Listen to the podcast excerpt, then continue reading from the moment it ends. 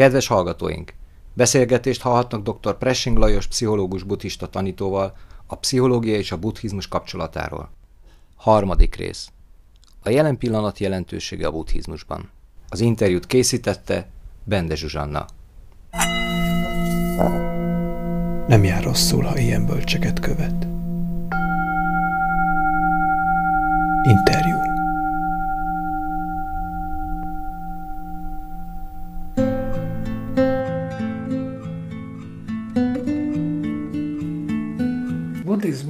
Az zen buddhizmusban is eredetileg arról volt szó, ugye, hogy, hogy legyünk jelen létben.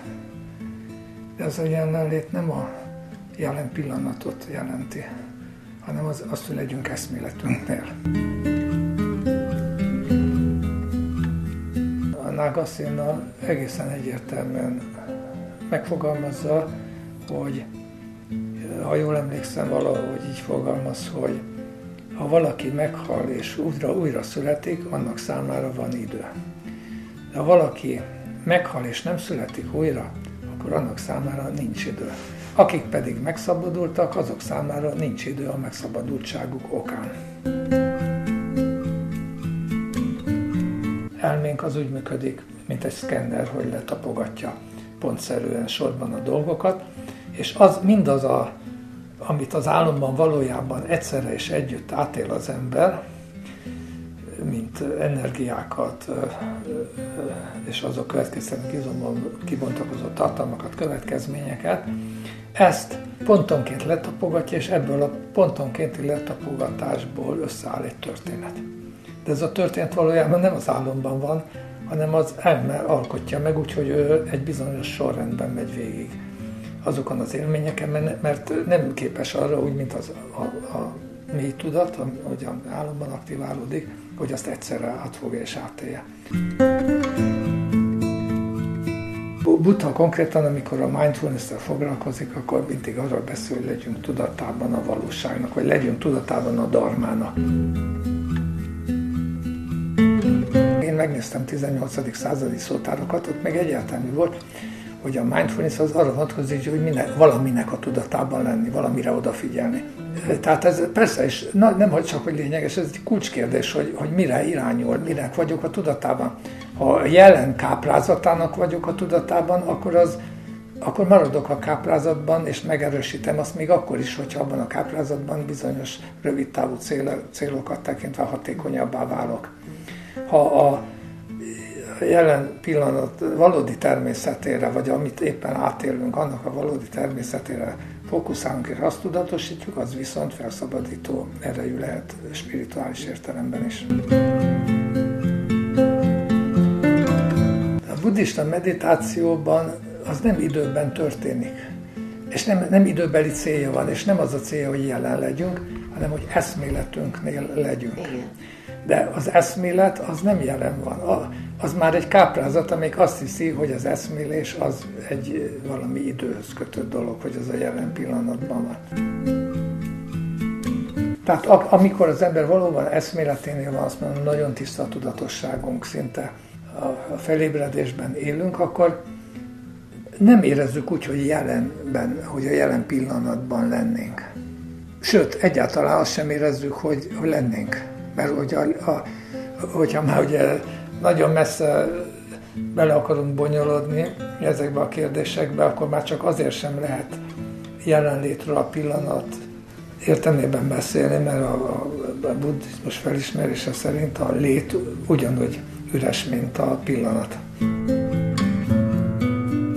Ha az ember valóban eszméleténél van, nem felejti el a múltját, és nem felejti el a, a jelenét sem, hanem eltűnik ezek között a különbség a jelent semmivel sem látjuk valóságosabbnak, és a múltat semmivel sem látjuk valótlanabbnak, mert látjuk, hogy mind a kettő megjelenés, de valódi természet szerint mindkettő üres.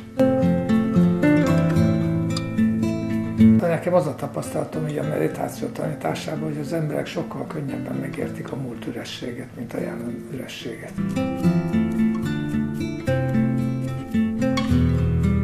Sok szeretettel köszöntjük a Butha FM hallgatóit, dr. Pressing Lajossal ülünk itt az otthonában. Nagyon köszönöm tanár úr, hogy ismét fogadott. Szeretettel köszöntöm én is a Butha FM minden kedves hallgatóját. Azt beszéltük meg, illetve én indítványoztam, hogy, hogy a mai nap a jelen pillanat legyen a témánk, ugyanis mert ez most a világban egy nagyon divatos tanítás, amire nagyon sok tanító kihegyezi tulajdonképpen az egész tanítását, és hát a kérdés az ugye, hogy a buddhizmusban ez mennyire jelenik meg, ha mennyire hangsúlyos, és ha igen, akkor melyikben leginkább, melyik irányzatában? Hát amennyire meg tudom ítélni a jelen kérdése, vagy ez az egész idő kérdése a zen buddhizmusban válik leginkább hangsúlyosá gyakorlati nézőpontból, de nem egészen úgy, ahogy az a modern mindfulnessben megjelenik, ahol ez a jelen pillanat, ez szinte valamiféle szentség válik, ugye, ami nem tudom én, fókuszba kerül, mint fő cél, hogy az jelen pillanatban éljünk.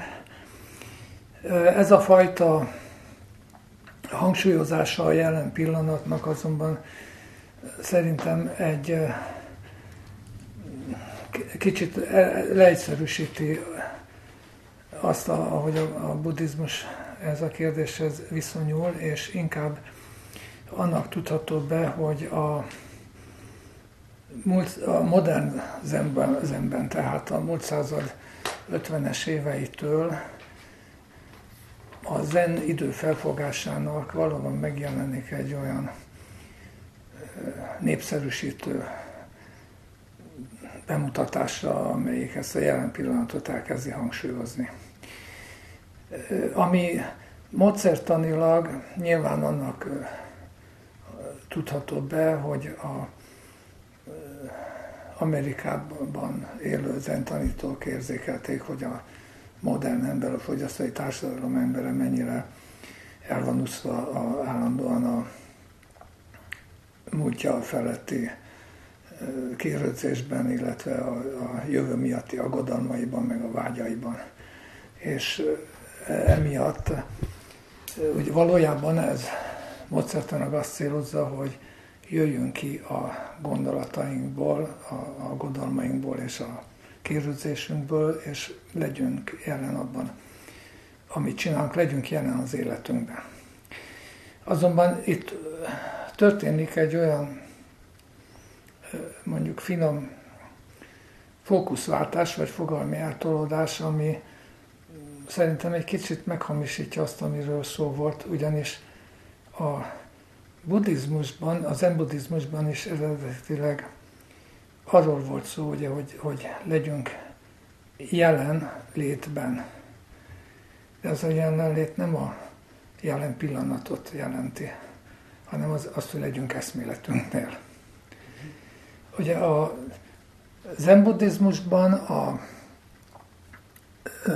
már Dogennél megjelenik az a gondolat, hogy az idő az maga az élet. És amikor azt mondjuk, hogy legyünk jelen, az egyszerűen azt jelenti, hogy legyünk ott az életünkben. Az életünket éljük, és ne a fantáziáinkat, vagy ne a emlékeinket.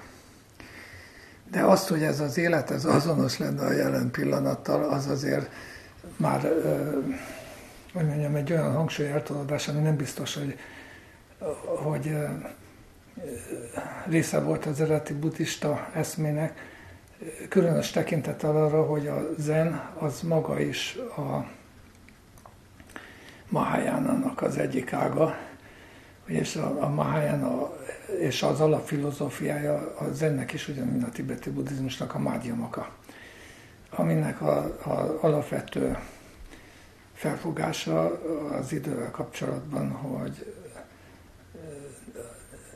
kap, az idő egy kaprázat, vagy egy, egy, egy elme konstrukció, amivel az elménk értelmezi bizonyos módon a dolgokat, de hogy semmi köze a valósághoz, nincs, való, nincs abszolút valósága, mint semminek. Tehát, hogy az anátma tana az ugyanúgy az időre is érvényes, és ha ez így van, akkor ez nem csak a múltra és a jövőre vonatkozik, amire hivatkozni szoktak, főleg a modern szerzők, hanem ha nincs múlt és jövő, akkor nyilván jelen sincsen, hiszen a jelen nem is értelmezhető másképpen, ugye, mint a múlthoz és a jövőhöz való viszonyában. Például, nincs múlt és nincs jövő, akkor mi a jelen? Ezzel kapcsolatban majd fogunk beszélni egyébként eh, más szempontokról is, amelyek rávilágítanak arra, hogy ez egy mennyire fiktív eh, dolog. De hogy biztos vagyok benne, hogy a, a zen buddhizmusban is eredetileg ezt nem úgy értették ezt a tanítást, hogy legyünk jelen a eh, pillanatban, hanem hogy legyünk jelen a valóságban. Legyünk jelen a, a, az eszmélésünkben, a, a tudatosságunk valódi természetében. A, ugye a modern mindfulnessben ugyanakkor ez egy nagyon központi fogalommá válik. Először én a, a, a mondom, hogy a 40-es, 50-es évek zen buddhistáinál, nyugati zen buddhistáinál találkoztam ennek a propagálásával, de nem tudom, azt annyira nem ismerem a történetet, hogy, hogy a modern vipassana az onnan merítette volna ezt a megközelítést, vagy egyszerűen tőlük függetlenül szintén a nyugati mentalitásra és tudatállapotra válaszképpen szintén megfogalmaznak hasonló gondolatokat. De a, ugye a modern pszichológiai mindfulness aztán erre nagyon rákattant, és szinte az egyetlen mondjuk lényeges eleme volt, amit a, a, ugye a hagyományos vipassanából átemelt. De hangsúlyozom, hogy félreértett formában. A buddhizmus történetében is előfordulnak olyan mondjuk megfontolások, amik foglalkoznak a jelen idők, vagy kérdése, vagy kiemelten kezelik a, a jelen pillanatot, de maga a Buddha nem nagyon foglalkozott az idő kérdésével. Viszont ugye a korai buddhizmusban általánossá vált a idővel kapcsolatban két megfontolás. Az egyik, hogy a, a buddhistáknak egy része a hétköznapi időélményünket, tehát az, hogy mint hogyha lenne a három idő, a múlt, jelen és a jövő, ezt elfogadta, vagy nem vizsgálta mélyebben, és ugye a népszerűvé vált ez a pillanattan, hogy a tudat áramlás, vagy a, az élet maga, a tapasztalások sora az ilyen nagyon rövid pillanatoknak az egymásra következése, vagy tudati mozzanatoknak az egymásra következése. De ha ez így lenne, akkor ugye a Buthának több tanítása nehezen értelmezhetővé válik, hogyha valóban így működne az idő. Mert ugye, ha például a, a múlt jelen jövő valóságos lenne, akkor mondjuk egy múltbeli ok, nézzük például a karma törvényét, ugye egy múltbeli ok, az hogy tudna hatni a jelenbeli eseményekre, hogyha az a pillanat, amikor a cselekvés megtörtént, már elmúlott, tehát már nem létező. Tehát egy nem létező ok nem tudhatni egy létező gyümölcsre vagy következményre. Ha csak fel nem tételezünk valami közeget, valami abszolút létezőt, ami közvetíti hogy ezt a hatást a vélt múltból a vélt jövő felé. És tehát ilyen és ehhez hasonló problémák vetődtek fel, hogy a, a buddha tanításait, mondom, a buddha kimondottan az idővel nem nagyon foglalkozott, és szerintem ez inkább beszédes, mintha mondott volna valamit, mert lehet, hogy éppen ez volt a tanítása, hogy ugyanúgy nem foglalkozott az idővel, mint azzal például, hogy mi lesz a halál után, meg hogy teremtették a világot, vagy nem. Tehát volt néhány ilyen jellemző kérdés, ugye a pánikánumban tíz ilyen alapkérdés van a Mahayana-ban 14 alapkérdés, amire Buddha soha nem válaszolt, csak csendben maradt, mert tudta, hogy bármit mondana félreértésekhez vezetne. Mert ezek, már maga a kérdés hibás, igen, metafizikai spekulációkhoz vezetne, ahol maga a kérdésfeltevés is már félrevezető. És szerintem az időt nem, nem, szerepel ugyanebbe a 10, 14 kérdésbe, de az, hogy a nem nagyon foglalkozik vele, talán éppen azt fejezi ki, hogy amit az időről gondolunk, vagy amit az idővel kapcsolatban átélünk, értelmezünk, az maga is elég spekulatív jellegű. Viszont azért a,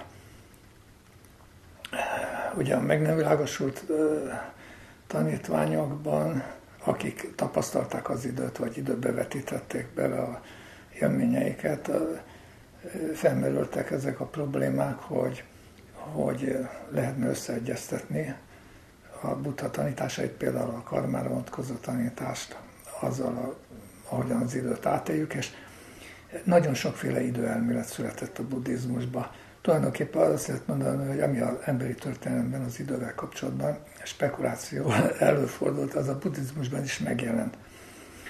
De, de kezdve onnan, hogy, hogy voltak olyan iskolák a, a korai buddhizmusban, a, egyébként a kihalt iskolák között, amik egyenesen az időt ugyanúgy abszolút dimenziónak, abszolút létezőnek tekintették, mint mondjuk a még a, a 18. századot megelőző fizika, de léteztek olyan nagyon különös időelképzelések is, például egy Mahavi Panga nevű vagy című korai szövegben, hogy egyedül a jelen pillanat a valóságos, és ez tartalmazza viszont magában a múltat és a jövőt is.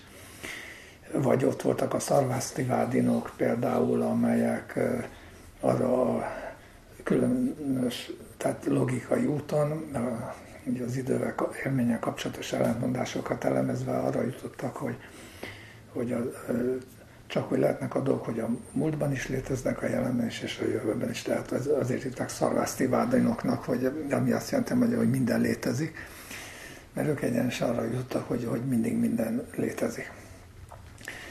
Na most, tehát mindenféle elképzelhető időelmélet megjelent, a buddhizmus történetében, hogy feloldják ezeket a ellentmondásokat, és konkrétan, tehát például a jelen pillanatnak kitüntetett szerepet adott ennek, a, ez a, amit előbb említettem, a Mahavipanga elmélete, de a szarvásztivádinoknál is, akik ugyanúgy mondták, hogy mind a három idő valóságos, azért náluk is megjelent egy olyan elmélet, hogy a, a jelen pillanat az ki, mégis kitüntetett jelentőségű, mégpedig azért, mert a, a, a karma a jelen pillanat tartalmaz a, a, a cselekvésnek a ható energiáját. Ugye? Tehát, hogy ez, ez mit úgy hívtak, hogy káritra. Jelen, tehát, hogy, hogy karmát létrehozni, az csak jelen időben lehet. Ugye, tehát amit most elkövetek, annak lesznek következményei, vagy azatok változtatni a, a sorson, amit még nem követtem el, vagy ami már korábban elkövettem, az pedig akkor megtörtént, de most már nem hat, nem aktív legfeljebb a következményeiben. És noha a, ugye aztán jöttek a szautrántikák, még a korai iskolák között, meg a, a mahászangikák, a korai mádiamaka, ők, a, ők aztán a ugye az üresség tanára, anátmára hivatkozva vitatták vagy száfolták mindhárom időt, tehát nem csak a múltat és a jövőt tekintették nem létezőnek, hanem különböző érvek alapján ugyanúgy a jelent is, de tehát a szarvászti vádinókat is ezzel mondjuk hát diszkvalifikálták ugye a buddhizmusból, viszont egy valamit mégis elfogadtak a szarvászivándinokból, hogy valóban a, a, a jelen pillanatban van egy a cselekvésnek egy, egy aktív energiája. De tehát ez, ebből a szempontból mondjuk a korai Mahajánában is megjelenik a jelen pillanat fontossága. De ez nem azt jelenti, mint hogyha ez a jelen pillanat ez valami valóságos lenne, hanem sokkal inkább arról van szó, hogy a, a tudatáramlásban, ott, ahol a tudat éppen tevékenykedik, működik, ott karmát gerjeszt, vagy következményeket idéz elő, ható ereje van, és ezt a ható erőt értelmezi az elménk úgy, mintha ez egy jelen pillanat lenne. Valójában nem egy jelen pillanat, mert, mert akkor, akkor mikor van, ugye? Tehát ez maga ez a hatóerő is valójában egy, egy, egy energia, ami, ami mozog.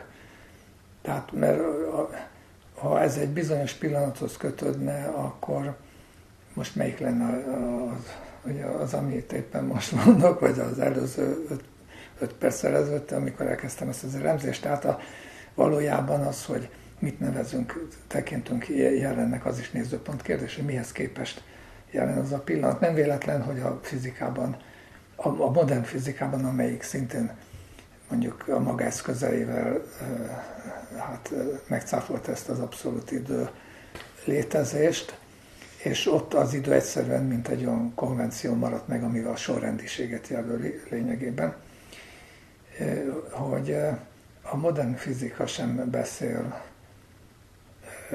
abszolút jelenről, vagy jelen pillanatról, hiszen hanem csak az idő ott is csak úgy értelmezhető, mint egy, egy viszony egyik tagja, hogy mihez képest tekintünk valamit múltnak, jövőnek, vagy jelennek, hogyha egy esemény megelőz egy másikat, akkor hozzá képest múltban van, ha egyidejűleg, vagy, vagy úgy egyszerre fordul elő a két esemény, akkor megmondhatjuk azt, hogy egymás jelenében vannak. Ugye? De ez nem egy, nem egy abszolút megjelölés, mert függ attól, hogy milyen eseményeket választunk ki ehhez.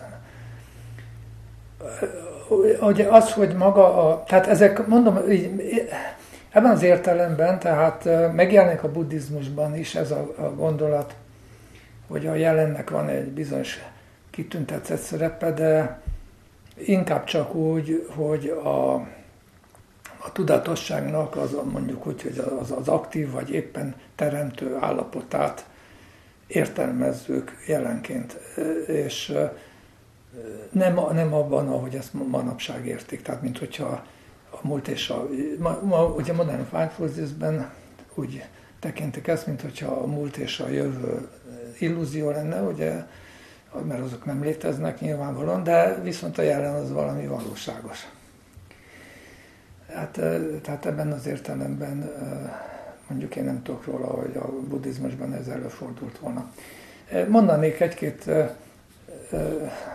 mondjuk jellemző megfontolást, hogy ami viszont nagyon fontos szerepet játszott a, a Mahayana buddhizmus kezdeteinél, hogy miért nem lehet például a pillanatnak valóságos létezést tulajdonítani a jelen pillanatnak sem hogy ugye a Vasszubandonál szerepel ez az érve, és hogyha azt mondja, hogy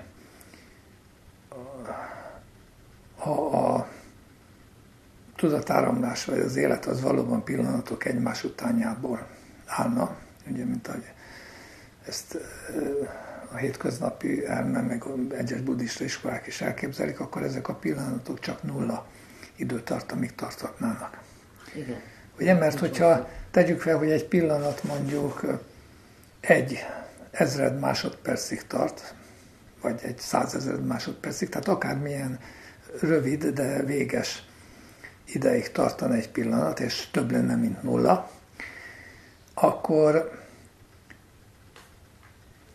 ez azt jelenteni, hogy ez a pillanat az elején is, meg a végén is kellene, hogy rendelkezzen az egy százezred másodpercnyi időtartam tulajdonságával, ugye? Na már pedig, hogyha a végén is még mondjuk egy icipicivel a pillanat elmúlása előtt rendelkezik ezzel a tulajdonsággal, hogy ő egy százezer másodpercig tart, akkor onnantól kezdve meghosszabbodik az élettartama annyival, ugye? Hogyha az a pillanat való, tényleg valóságos lenne. Hát igen, milyen hosszú egy pillanat. Igen, igen. Na, és akkor ebből ugye Vasszubandú levezeti, hogy, hogy akkor, ha valóban pillanatok sorozat azért, akkor azok nulla hosszúságok. De most kérdezem én, milyen értelemben tekinthető valóságosnak valami, ami nulla ideig létezik? Ugye ez, ez azt jelenti, hogy, hogy lehet, hogy valami megjelenik ugyan, de gyakorlatilag nincs ott egyáltalán, mert ahogy megjelent, már el is múlik. És az is következik belőle, hogy a dolgoknak a keletkezése, a fennállása és az elmúlása is egybeesik, mert mindegyik nulla hosszúságú. Ugye? Tehát az időzés egyáltalán nem mozdult el egy picit sem. Tehát ilyen és hasonló érvelésekkel leplezi le a Madhyamaka ezt az illúziót, de egyébként az, azért, hogy lássuk, hogy ez nem egy sajátos hagyománynak az értelmezése, ami tehát az egész időfogalmat kritikailag szemléli, és nem, és nem tekint egy, egy abszolút valóságnak, hanem csak egy konvenció, amivel bizonyos élményeinket, elsősorban a sorrendiséget elrendezzük. Hivatkoznék egy, egy korábbi, már a, a, a korai buddhizmusban elfogadott szent szövegre, ugye mi még Mahajan előtti, ez a Milinda király kérdései, amiben két fejezet is foglalkozik kifejezetten az idő kérdésével, és ahol a Milinda királyt egy Nagasena nevű bölcs oktatja ki a buddhista filozófia alapjaiból, ez alapvetően a déli buddhizmus felfogását fejti ki, ami a Theravada, a mai Theravádnának lesz az alapja. És ugye ebben a Szentiratban a, a Nagasena egészen egyértelműen megfogalmazza, hogy ha jól emlékszem, valahogy így fogalmaz, hogy ha valaki meghal és újra, újra születik, annak számára van idő. De ha valaki meghal és nem születik újra, akkor annak számára nincs idő. Akik pedig megszabadultak, azok számára nincs idő a megszabadultságuk okán. És aztán később, tehát hogy egyértelművé teszi, hogy ez, a, ez nem egy abszolút dolog, hanem a tapasztalásnak egy módja, és a későbbi fejezetekben egyrészt kifejtesz is, hogy ez nem csak a lényekkel van így ráadásul, hanem a szkandákkal is, a személyiség összetevőivel, tehát, hogy ami újra keletkezik, annak számára van idő, ami nem keletkezik újra, annak számára nincs idő, és aztán a következő fejezetben egészen konkrétan és egyértelműen meg, meg, megfogalmazza, hogy a, az idő az a nem tudás következménye. Ugye a nem tudás és a nem tudásból induló függő keletkezésnek a, következménye, amiből kibomlik a karma, és hogyha ez a függő keletkezés működik, és létrehozza a karmát, akkor a, a karmában élő lények úgy tapasztalják, mintha ők időben élnének, vagy időben szenvednék el azokat a dolgokat, amik az ő cselekedeteik következményei. Tehát lehetne azt is mondani szinte, hogy az idő az a, valójában nem más, mint a saját karmánk, amit az elménk úgy konstruál meg, mintha ott egy történet, valami egy időben lefolyó történet menne végbe. A valóság az valószínűleg sokkal inkább hasonlít ahhoz, mint ahogy álmodunk. Ugye ez egy, ami az álomban történik, erre vannak érdekes pszichológiai kutatások, az szerintem magyarázatot az arra is, hogy hogy alakulhat ki a hétköznapi elmében ez az idő illúzió, ugyanis megállapít, ugye az amikor emlékszik egyáltalán az almaira, akkor úgy emlékszünk vissza, hogy egy cselekményen, egy történeten mentünk keresztül, mint hogy egy időbeli folyamat zajlott volna le. És ugye amikor felfedezték a remet, hogy a gyors szemmozgást így hívják, hogy, hogy rem, hogy az álmodás közben egy sajátos szemmozgás jelenik meg, és ezt ilyen műszerekkel lehet mérni. És akkor elkezdtek azzal kísérletezni, hogy az embereket álmodás közben felébresztették hirtelen. Tehát nem természetes úton, hanem beleébresztettek az álomba.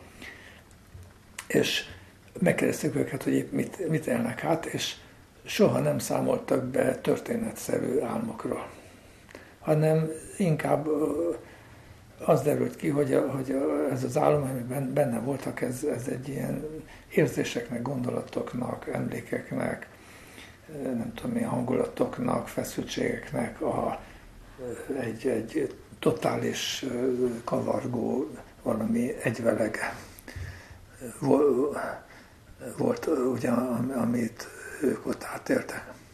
És akkor rájöttek, hogy, hogy valójában amikor álmodunk, akkor egyszerűen az történik, hogy az elme elmerül a saját tartalmaiban, de az maga az, amit álomtörténetnek nevezünk, az nem az álomban történik, hanem azt akkor, amikor az elme kezd fölébredni, és az ébreléti tudat az nem képes arra, hogy olyan egészben, egyben átéljen nagy összefüggéseket és csomó ellentmondó tartalmat, hanem az ébreléti elménk az úgy működik, mint egy szkenner, hogy letapogatja pontszerűen sorban a dolgokat, és az mindaz, a, amit az álomban valójában egyszerre és együtt átél az ember, mint energiákat, és azok következően izomban kibontakozott tartalmakat, következményeket, ezt a,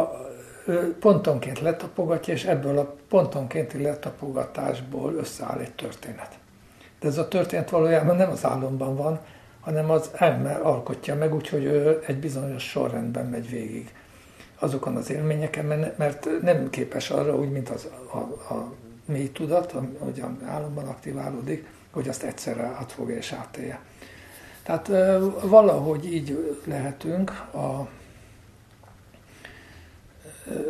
szerintem a, a ha mondjuk ezt a metaforát veszük alapul, hogy az élet is egyfajta álom, minden esetre, hogy a nem tudásba merültségnek az állapota, és e, ebben a, az ébrelétű tudat az egy bizonyos halvány eszmélést képvisel, egy bizonyos halvány tudatosságot, amelyik úgy képes felfogni az életünk összetett, bonyolult egységét és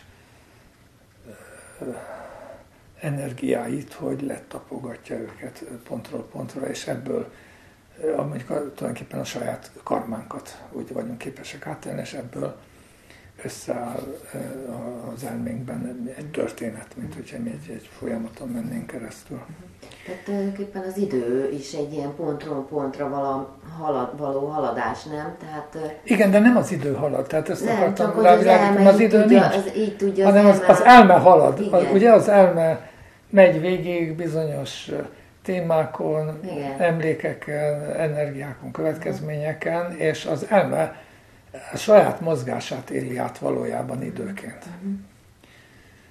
A, a való, a, tehát ebben az értelemben, és hát még ebben nem akarok most belemenni, mert nem általában az idővel foglalkozunk most, de nagyon sok oldalról bizonyítja aztán a Mágyamok a filozófia, később még más oldalról is, hogy ez az idő nem egy abszolút valóság, tehát hogy egy, hanem pusztán az elménknek egy konstrukciója, ahogy értelmezi vagy magyarázza a valóságot.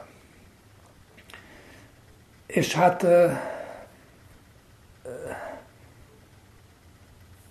ugye a, a, az, ahogyan ezt a mindfulness, tehát a jelenlétet érti a buddhizmus, én ez, soha nem találkoztam a szentiratokban, akkor a déli buddhizmus szentirataiban sem, meg a zeniratokban sem olyan kijelentéssel, hogy, hogy a, a legyünk tudatában a jelen pillanatnak.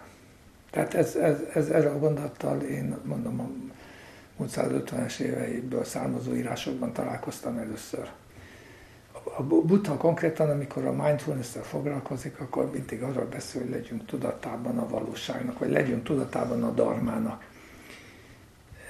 Vagy legyünk, legyünk tudatában a tényeknek, nem tudom én a test, ugye amikor a éberség négy alapzatából beszél, legyünk tudatában a, a, a testünknek, testérzeteinknek, az érzéseinknek, a, a tudatállapot, tudatállapotunknak, és, és a, a tudatban felmerülő tartalmaknak, de nem általában csak tudatában ezeknek a tartalmaknak, hanem ő ad konkrét szempontokat. Ehhez, hogy a tudatunkban megjelenő tartalmakat, ugye ez a Dhammánó Passana úgy szemléljük, mint amelyek a Dharma igazságát teszik láthatóvá.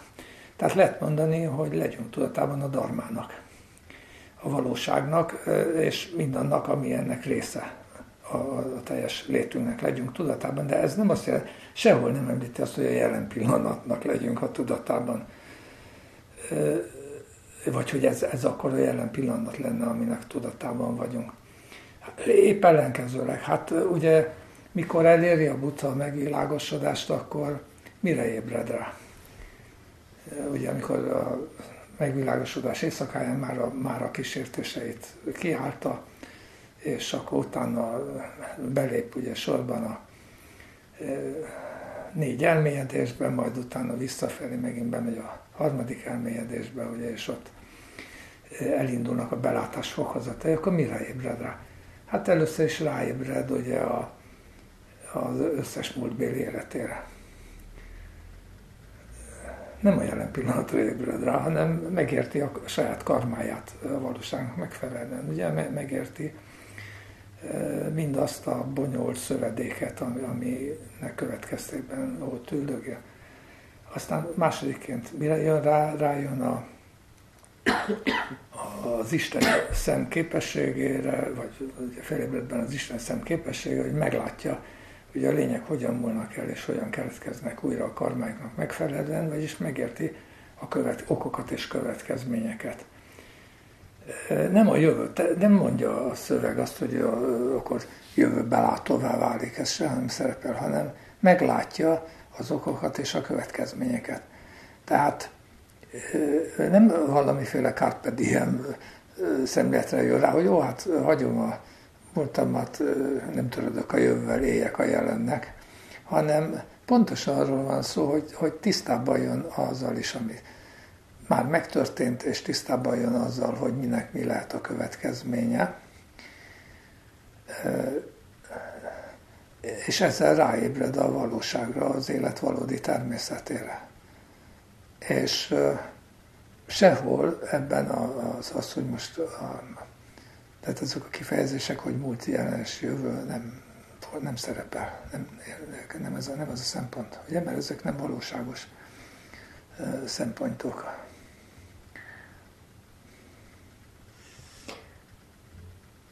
Hát igen, akkor felmerül a kérdés, hogy jó ez valamire? Tehát, hogy segít egyáltalán a jelen pillanat, hogyha mégis valakinek ezt tetszik, mert belelát valamit, hogy a jelen pillanatban eliminálni lehet valami szenvedést például.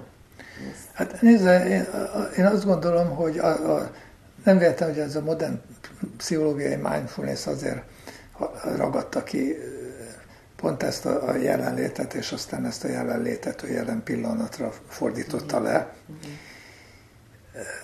Mert gyakorlati hasznosság ennek persze tömérdek lehet, és, és nyilván a, a pszichológiát, meg a modern embert is elsősorban a dolgok pragmatikus oldala érdekli, hogy milyen hasznot tud hajtani.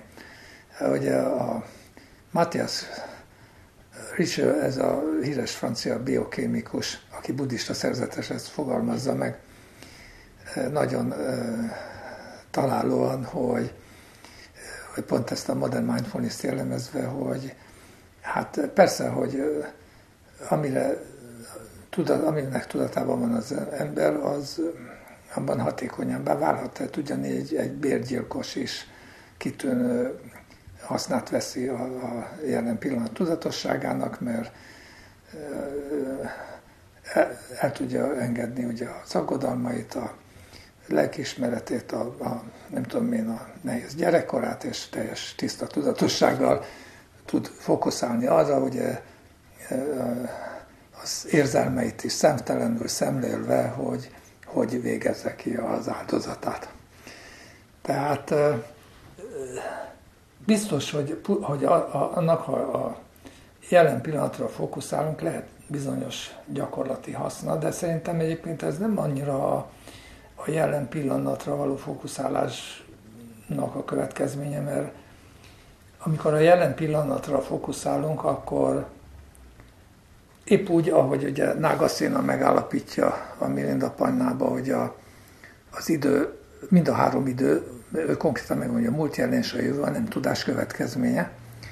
Ha a jelen pillanatra fókuszálunk, akkor a nem tudásunknak arra a, a káprázatunknak arra az oldalára fókuszálunk, amelyik a jelennel kapcsolatban állít valótlanságokat, vagy képzel el nem, nem ténylegesen létező dolgokat.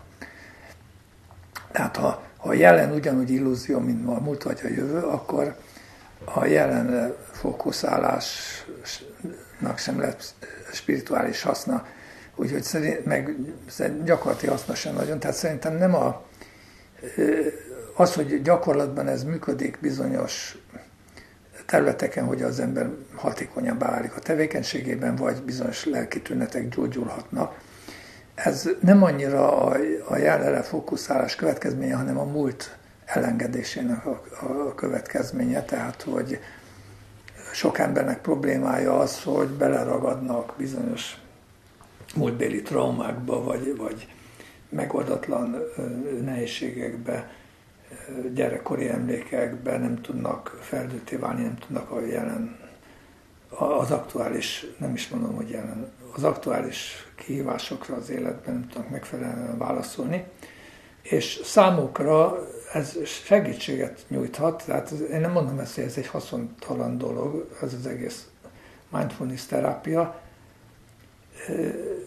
mert azzal, hogy a jelenre fókuszál, ő kap egy technikát, egy eszközt, ami segít neki elfelejteni, vagy eltávolítani magát a múltjától, amiben túlságosan bele van ragadva. Vagy ha valaki szorongó természetű, és mindig aggodalmaskodik a jövő felől, és nem létező forgatókönyveket agyal állandóan, hogy ő hogy fog pórul járni, neki nyilván növeli a hatékonyságát, hogyha ezeket az aggodalmakat el tudja engedni, és tényleg a munkájára vagy a feladataira tud figyelni. És ehhez lehet ez egy közvetett eszköz, hogy azt mondom, hogy ha ide figyelsz, akkor legalább nem fogsz odafigyelni, tehát a figyelem átirányításában segíthet ez, hogy a jelenre fókuszál. De buddhista értelemben, tehát spirituálisan ez mégsem jelent feltétlenül megoldást. Tehát épp úgy, ahogy, ahogy a Buddha beszél a nemes nyolcértősvényben helyes mindfulnessról az, azért beszél, mert ugyanígy van, a, hogy a, a nyolc ösvény ellentéteként beszél mitja szatiról, tehát, vagy mitja szatiról, tehát nem helyes tudatosságról is. Ugye? Tehát, hogy, hogy ha buddhista nézőpontból, spirituális nézőpontból nézzük, akkor a, mondjuk a dolog értelmének nem lehet a, a egyetlen ismérve az, hogy ez a világ életben milyen hasznot hoz, hanem azt is meg kell nézni, hogy melyek a mélyebb és hosszú távú következménye és spirituális nézőpontból, hogy, hogy például megszabadulunk-e a, a karmánktól azáltal. Igen. Tehát ha mondjuk valaki arra használja a fokozott tudatosságot, hogy eladtassa a lelkismeretét, és ne, ne foglalkozzon a következményekkel, akkor a konkrét célját tekintve hatékonyabbá válik a ilyesfajta jelenlét tudatosságtól, de az viszont azt is jelenti, hogy amit elkövet, nagyobb hatékonysággal az a karmikus következményeit ugyanúgy létre fogja hozni. Tehát ezért van, hogy ugye a, a, a buddhista mindfulnessnél a gyakorlás szerves elengedhetetlen részét képezi nem csak az, hogy, a, hogy amitnek a tudatára ébredünk, azt a valóság szempontjából tudatosítjuk, hanem, hanem például fontos része a buddhista gyakorlatnak, hogy fejbe tartsuk azokat a rengeteg fogadalmat, szabályt, gyakorlási szempontot, amelyek a buddhista ösvény szerves részei. Értem. Tehát ha például a jelen pillanatban az üresség megtapasztalására irányul a figyelmünk, akkor az már értelmezhető végül is. Tehát, hogy csak az, az, igen, az lehet, az lehet egy spirituális gyakorlat. Tehát, hogyha ha, ha nem, az, nem a jelen pillanatra irányítja a figyelmet, hogy a jelen pillanatban tudatos legyen, hanem például arra, arra irányítja a figyelmet, hogy ráébredjen a jelen pillanat ürességére.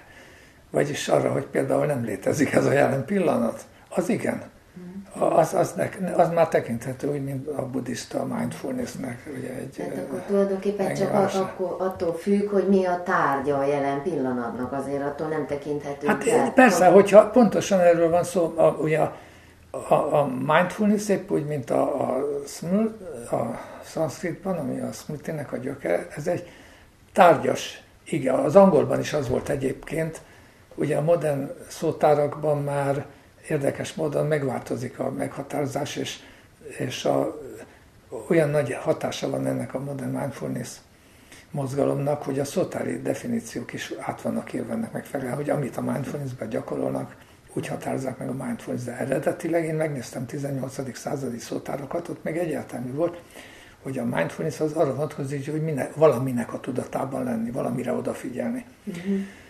Tehát ez persze, és na, nem hogy csak, hogy lényeges, ez egy kulcskérdés, hogy, hogy mire irányul, minek vagyok a tudatában. Ha jelen káprázatának vagyok a tudatában, akkor az akkor maradok a káprázatban, és megerősítem azt még akkor is, hogyha abban a káprázatban bizonyos rövid távú cél, célokat tekintve hatékonyabbá válok.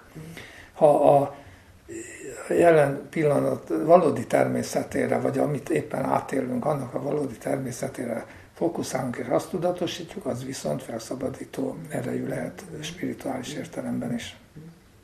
Tehát mondhatjuk tulajdonképpen azt, hogy meditációban is ez történik, hiszen megpróbálunk az adott pillanatban ugye megszabadulni a, a, a, a Nem az adott pillanatban, nem. A, a, hát abba. A, a meditációban nem, tehát hogy mondjam csak, a buddhista meditációban az nem időben történik. És nem, nem időbeli célja van, és nem az a célja, hogy jelen legyünk, hanem hogy eszméletünknél legyünk. Igen. De az eszmélet az nem jelen van. A, az már egy káprázat, amelyik azt hiszi, hogy az eszmélés az egy valami időhöz kötött dolog, hogy az a jelen pillanatban van. Ugye az eszmélést, a tudat valódi természetét, amit ugye a buddhizmusban úgy nevezünk, hogy az önmagára ébredő, önmagát megvilágító tudatosság, természet, ez abszolút valóság, ami azt jelenti, hogy, hogy túl van az időn. Ez nem a jelenben van.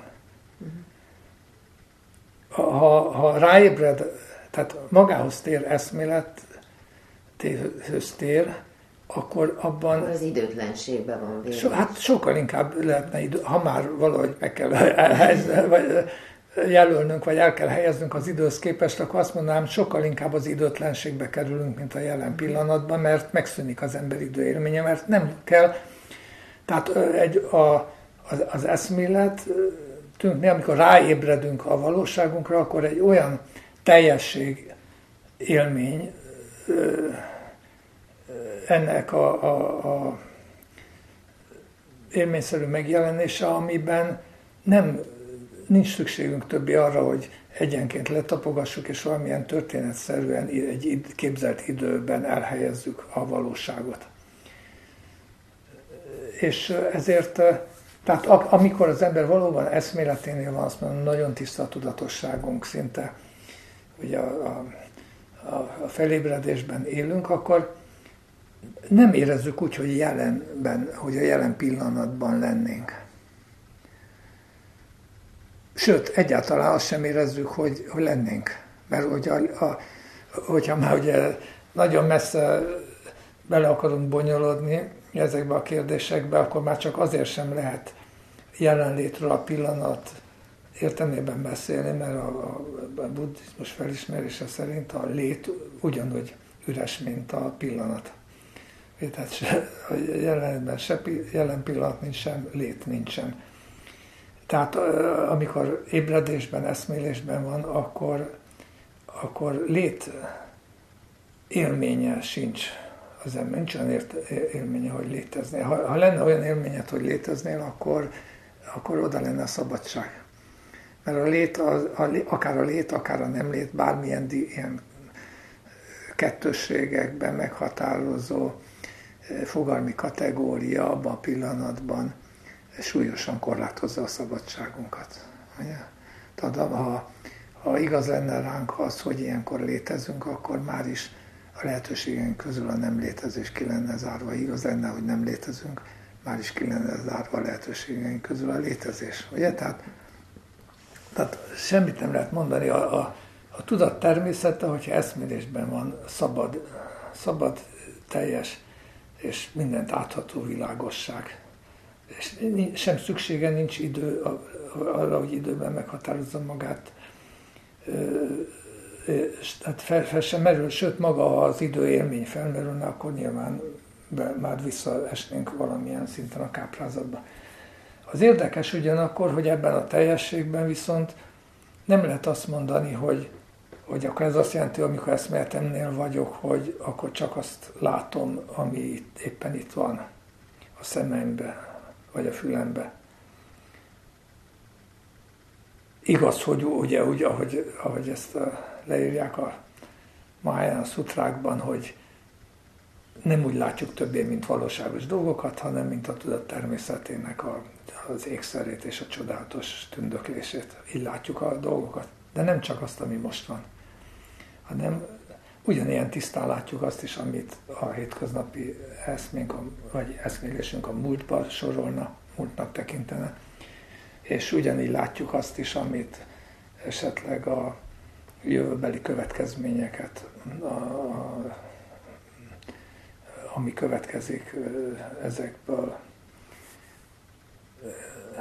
Tehát amit a hétköznapi tudat egy időbeliségbe vetít, ha az ember valóban eszméleténél van, nem felejti el a múltját. És nem felejti el a, a jelenét sem, hanem eltűnik ezek között a különbség.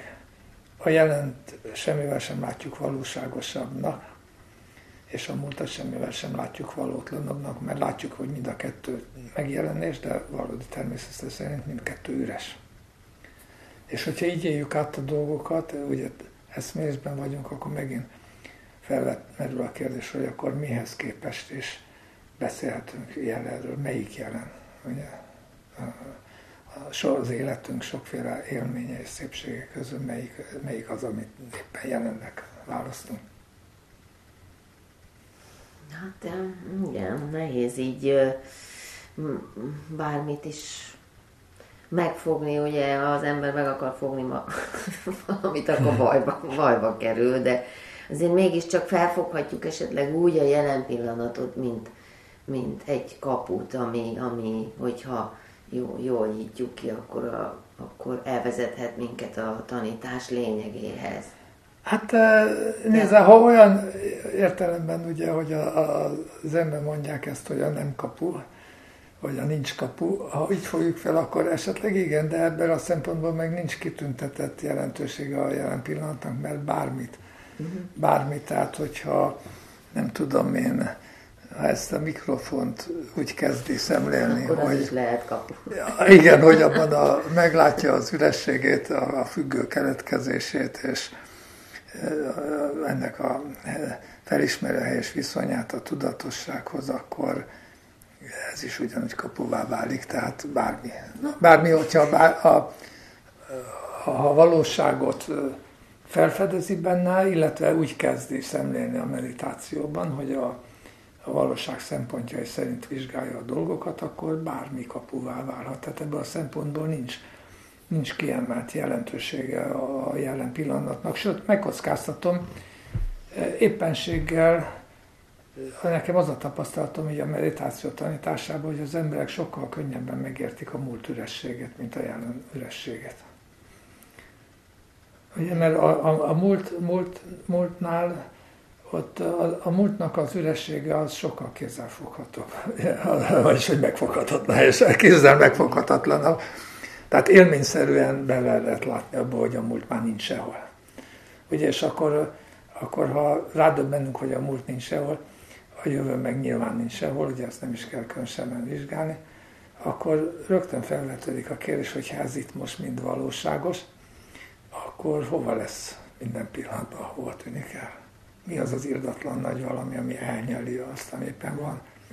De ez persze csak akkor merül fel, ha ez valóságos lenne, és eb, már ebből is, hogy minden pillanatban ez az irdatlan nagy világ, ami hatalma, maga hatalmas csillagrendszereivel, anyagával, tömegével, az minden pillanatban valahova eltűnik. Mi az a mérhetetlen, feneketlen zsák, ami ezt el tudja nyelni, ugye? Tehát ebből rájön az ember, hogy képtelenség, és ez csak úgy lehet, hogy a jelen pillanat sincs. Tehát tulajdonképpen a gyakorlatban én, én arra azt a módszert alkalmazom, ez sokkal gyorsabb és radikálisabb, hogy a, éppen a múltról elmelkedünk, és úgy döbbenünk rá a jelen ürességére. Mert a, a, a jelent használjuk kapunak, és arról kezdünk elmélkedni, akkor ami megtéveszti az embert, hogy, az, hogy a, ugye visszautalva megint a, az elejére, hogy a, a korai buddhista elméletek arra figyeltek fel, hogy a, a, a tudat a saját aktív energiáját határozza meg jelen pillanatként, arra vetíti rá ezt a jelen érzését. Na most ez viszont, mivel ez az aktív energia, tehát hogy éppen teszek valamit, éppen cselekszem, ez nagyon erős benyomást gyakorol ránk. Ezt nem olyan könnyű átlátni ennek a, a, az ürességét, egyáltalán nem olyan könnyű rálátni, mint ha visszatekintek. Ugye olyan arra, hogy hogy néz ki az, amit tettem, amikor már nem aktív, nincs benne az a tudati aktív energia. És akkor, ha visszatekintek a múltra, akkor rádöbbenek, hogy, hogy nincs is. Nincs is. Tehát ez azt jelenti, hogy a dolgok valósága, látszólagos valósága, az pontosan az, amit az elménk csinál vele. Ugye, tehát a, a saját tudati tevékenységünk kelti azt a benyomást, mint hogyha valamilyen valóságos dolog létezne. Uh-huh. És mivel abban, amit jelenként határozunk meg, az mindig a tudat aktuális pillanatnyi tevékenységére vető rá, ezért a jelent mindig valóságosnak érezzük. Uh-huh. A jelen felismerni, hogy a jelen ugyanolyan illuzórikus, mint a múlt vagy a jövő, sokkal nehezebb, mint a, a múltnak vagy a jövőnek az ürességét átlátni. De természetesen szükségszerű, ha, ha ugye a megvilágosodást célozzuk meg, akkor rá kell ébrednünk arra is, hogy, hogy, hogy a jelenünk az, az pusztán az, amit éppen csinálunk, annyi, és mivel az maga egy dinamikus folyamat, ezért az sem valami de, de hogy ennyi valóság van benne, hogy, hogy éppen csinálunk valamit. Mm.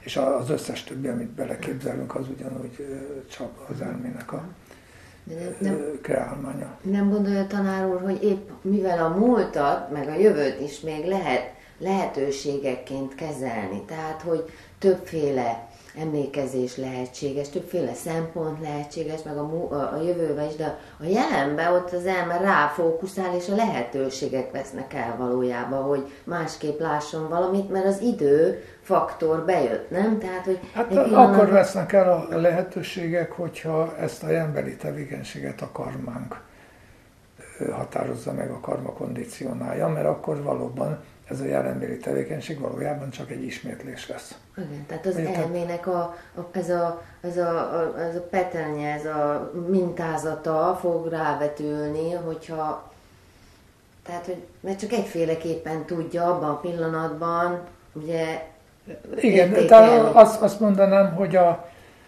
hogy valóban, értem, mit akar mondani, hogy ebben lehet valami, hogy a, hogy a jelen pillanatot azért érezzük olyan valóságosnak, mert hogy a, a, a karmánk fogjai vagyunk, és ugye most aktívak vagyunk, de nem tudunk bárhogy aktívak lenni, nem, nem tudunk szabadon teremteni ezt a jelent, hanem csak úgy tudjuk teremteni, ahogy a karmánkból ezt megtanultuk, és ez azt a benyomást kelti, mint hogyha az, amit éppen teszünk, megismerünk, az a valós, tőlünk független valóság lenne. Ugye? De valójában nem független tőlünk, csak függőségben vagyunk azoktól a mintáktól, amelyeken keresztül megalkotjuk a, a jelen pillanatnyi világélményünket, vagy létélményünket. Mhm.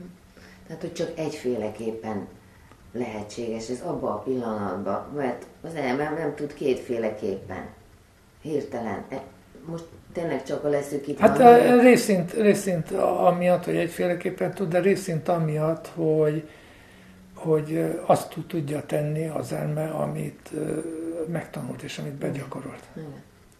Tehát nem, nem, nem tud szabadon élni a benne rejlő lehetőségekkel. Uh-huh.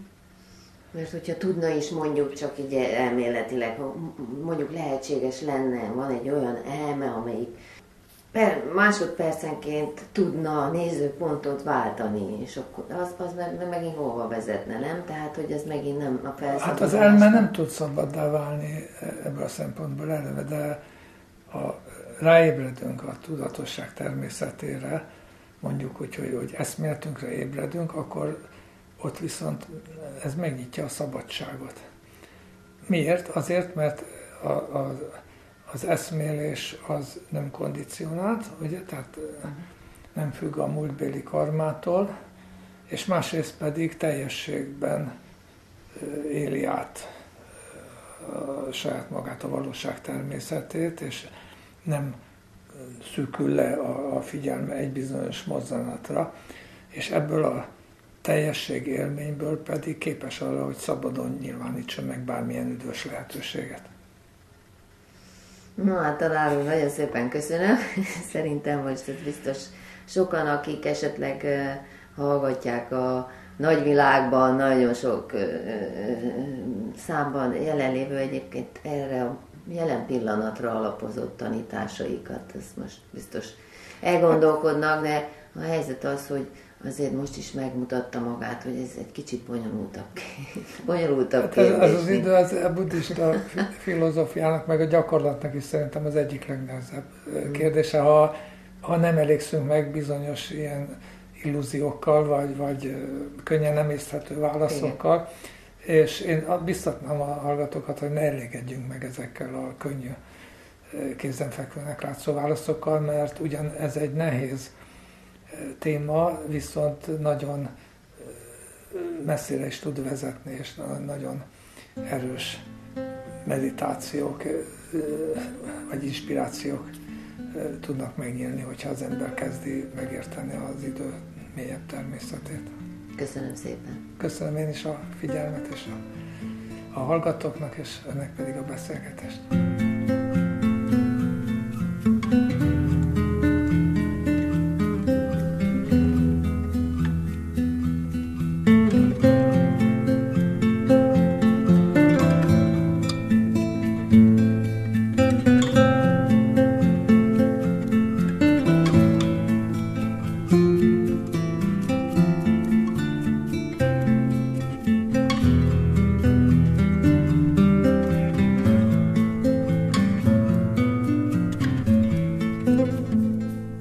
Interjút hallhattak dr. Pressing Lajossal, készítette Bende Zsuzsanna.